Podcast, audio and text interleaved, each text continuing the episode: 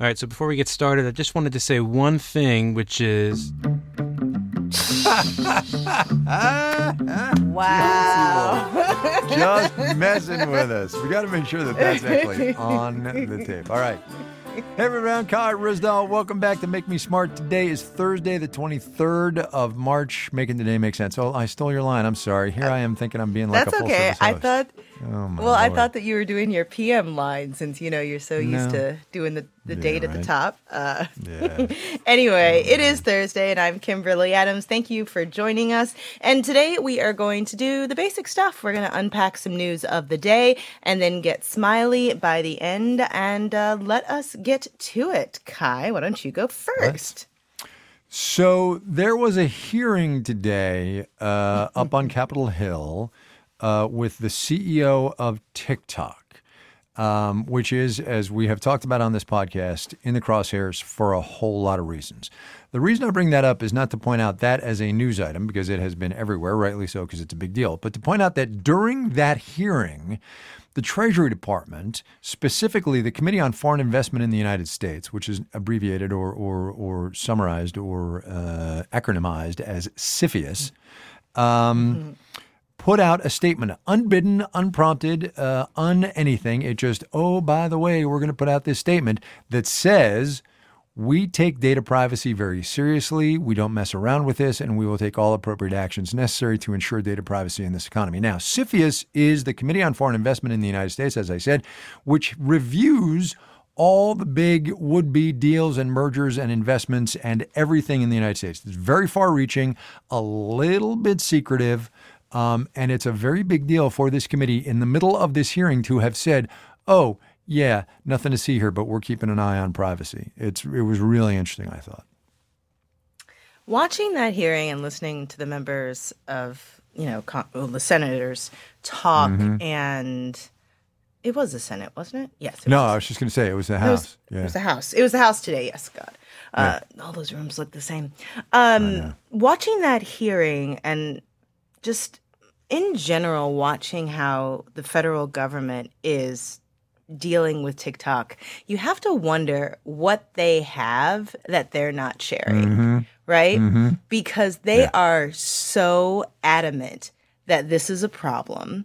And, you know, as our guest uh, the other Tuesday said, you know, we don't have any evidence that TikTok is sharing information. We don't have any evidence. But everyone across the government seems very, very sure. And I, I was watching a bit of the hearing today, and one of the Republicans, after yelling at uh, the CEO of TikTok, was like, you know, I hope you're enjoying your time at the most bipartisan committee in Congress, or the most bipartisan hearing in Congress. That's pretty good. That's And that's and it's like, yeah, there's got to be something going down at the private briefings that has everyone very, very concerned. Um, There so has I to just- be. I, was find- total, totally Mm. agree. Totally agree. I was I was flipping through the channels on the TV in my office today, and I came across Mark Warner, the chairman of the Senate, the Senate Intelligence Committee on Fox News, and the Mm-hmm. snippet that I heard was him saying, "Yes, we want to declassify as much as we can so everybody can understand what's going on." So Yeah. more to come. Like more to come. It's basically like if you knew what what we knew, Right, you would right, not want right, right. TikTok on your phone either. totally, totally, totally. Yeah. yeah, one of the uh, one of the House members, I think it was Crenshaw, uh, said today that you know in response to you know all the kids being like, "We, you're just trying to ruin our fun," and he's like. I know it seems like we're just trying to come after your favorite app, but you may not care about your privacy now, but you might care about it later. For sure. Like it doesn't For matter There's until you're coming. applying for a job and something comes up. Anyway, I uh, listened with great interest to your uh, interview today about uh, the chatbots uh, on the Mm. evening show. And as I was listening to it and thinking, because I was also looking earlier today at a couple of rundowns of just what ChatGPT can do well at this point and what it can't. And because I'm an epic nerd, one of my favorite spots on the internet to go is regulations.gov to look at oh, public comments. Oh my I know. Lord! I know. It's Oh, really and sad. you, you're It's saying really you understand sad. that we're recording this, right? I mean, people are going to hear you I say know. that. It's it's Okay, okay. right. I, I I I know myself and I love myself and I'm okay with There who I go. am. There you go. Anyway, regulations.gov, which is where you can go to submit public comment on regulations as they're in development or in proposal or once they've written a draft and they want to see what the public thinks about it. It's a big site for government transparency, and anybody can submit a public comment. This site already has a problem with sort of mass commenting, where someone will create like an online form, send it out to all the members of, say, an advocacy group, and be like, fill out this form and we'll submit the comment for you which ends up kind of spamming the system with a lot of comments that look the same on big pieces of regulation that are moving through. That's already an issue. And I was like, mm. man, what is ChatGPT going to do to regulations and the regulatory process and, and public comments? Because if I'm an, you know, lobbying group or an advocacy group it's going to be real tempting to just tell ChatGPT, hey, submit 5,000 comments telling different stories right. about how right. such and such affected me. And that could shape our laws. And I was like, oh no, oh no. So some people have already started looking at this. There's a researcher at George Washington University who had a paper out or commentary out in January with the title Will ChatGPT break notice and comment for regulations? So people are already thinking about this. I have to imagine that the federal government is thinking about this and worrying about it. So it mm-hmm. will be mm-hmm. very fascinating to see how they figure out a way to respond to this. Yep, absolutely. Okay, that's one of them. Uh, the okay. other one was just something that kind of made me chuckle a little bit. So we reported at great length on SPACs at Marketplace over mm-hmm. the last couple of years, which are special. Oh God, what did that even stand for? Special. Help me, Kai.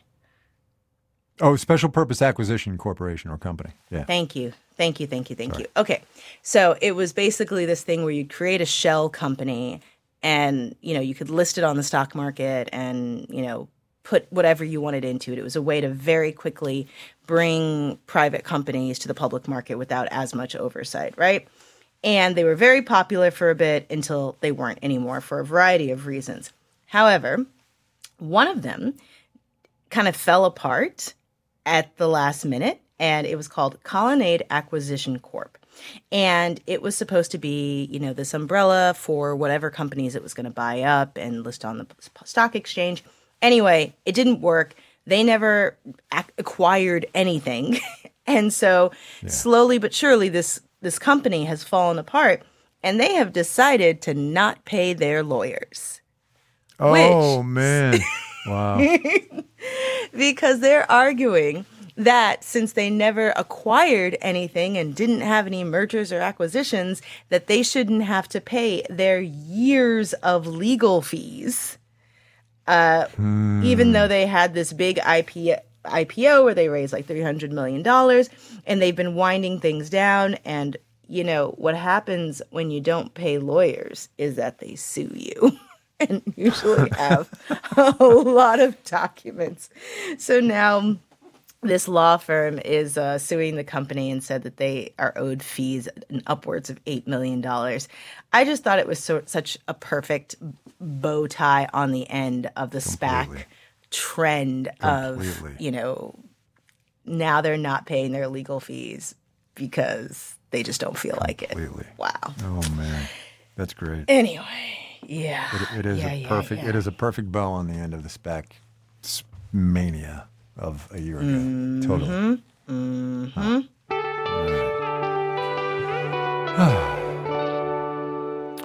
uh, all right. Uh, I'll go first, just because. Um, I go found this article in the Washington Post today that brought me back a sense of nostalgia like I can't even tell you. And clearly it worked for one Kimberly Adams as well. Because when I sat down in the shed today and put my headphones on, what did I hear but Kimberly Adams singing wow, the Blockbuster what jingle? What a difference. Blockbuster video.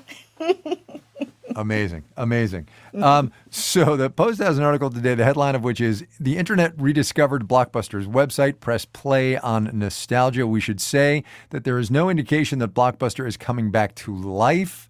Um, it is down uh, to 9,000, down from rather 9,000 stores to one in Bend, Oregon. But it does have a website, blockbuster.com.